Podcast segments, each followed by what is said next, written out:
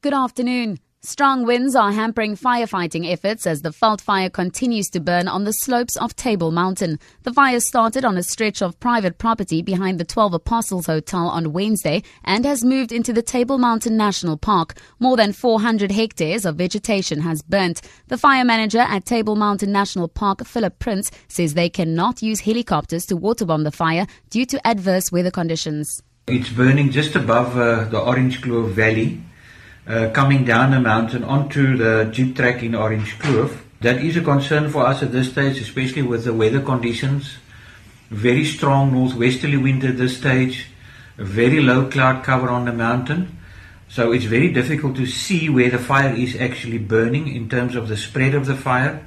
And also because of the weather conditions at this stage, uh, we cannot use any aerial resources.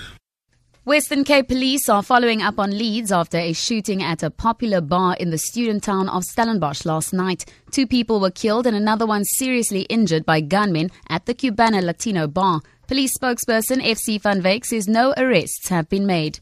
Circumstances surrounding a shooting incident last night at a pub in Plein Street, Stellenbosch, where a woman aged 30 and a man aged 40 were fatally wounded and another woman injured are under investigation. The injured lady was taken to a nearby hospital for medical treatment, and we've registered a double murder and an attempted murder for further investigation. Anyone with any information about this shooting incident is kindly requested to contact Crime Stop on 0600 10111. The ANC in the Northwest Province will be backing Nkosazana Dlamini Zuma when the next party president is chosen at the National Elective Conference in December. The ANC provincial leadership says this was a collective decision taken by over 500 delegates who attended the PGC in Rustenburg. This was despite alliance partners, the SACP and COSATU in the province, publicly backing Deputy President Cyril Ramaphosa to ascend to the presidency. ANC Northwest Chairperson Premier Supra Mahumapelo says the province will work as a collective in working for Dlamini Zuma to become the next party leader. Five students and a security guard have been shot dead in a dawn attack on a secondary school in northern Kenya, close to South Sudan, the BBC's Anne Soy reports. The school's head teacher says that the main attacker is a former student who had been sent home after fighting with a classmate.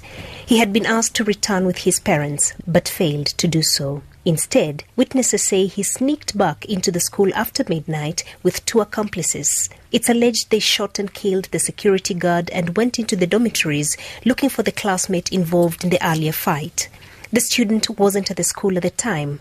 Witnesses say the attackers shot and killed five boys, raped two girls, and injured 18 other students. For Good Hope FM News, I'm Tamara Snow.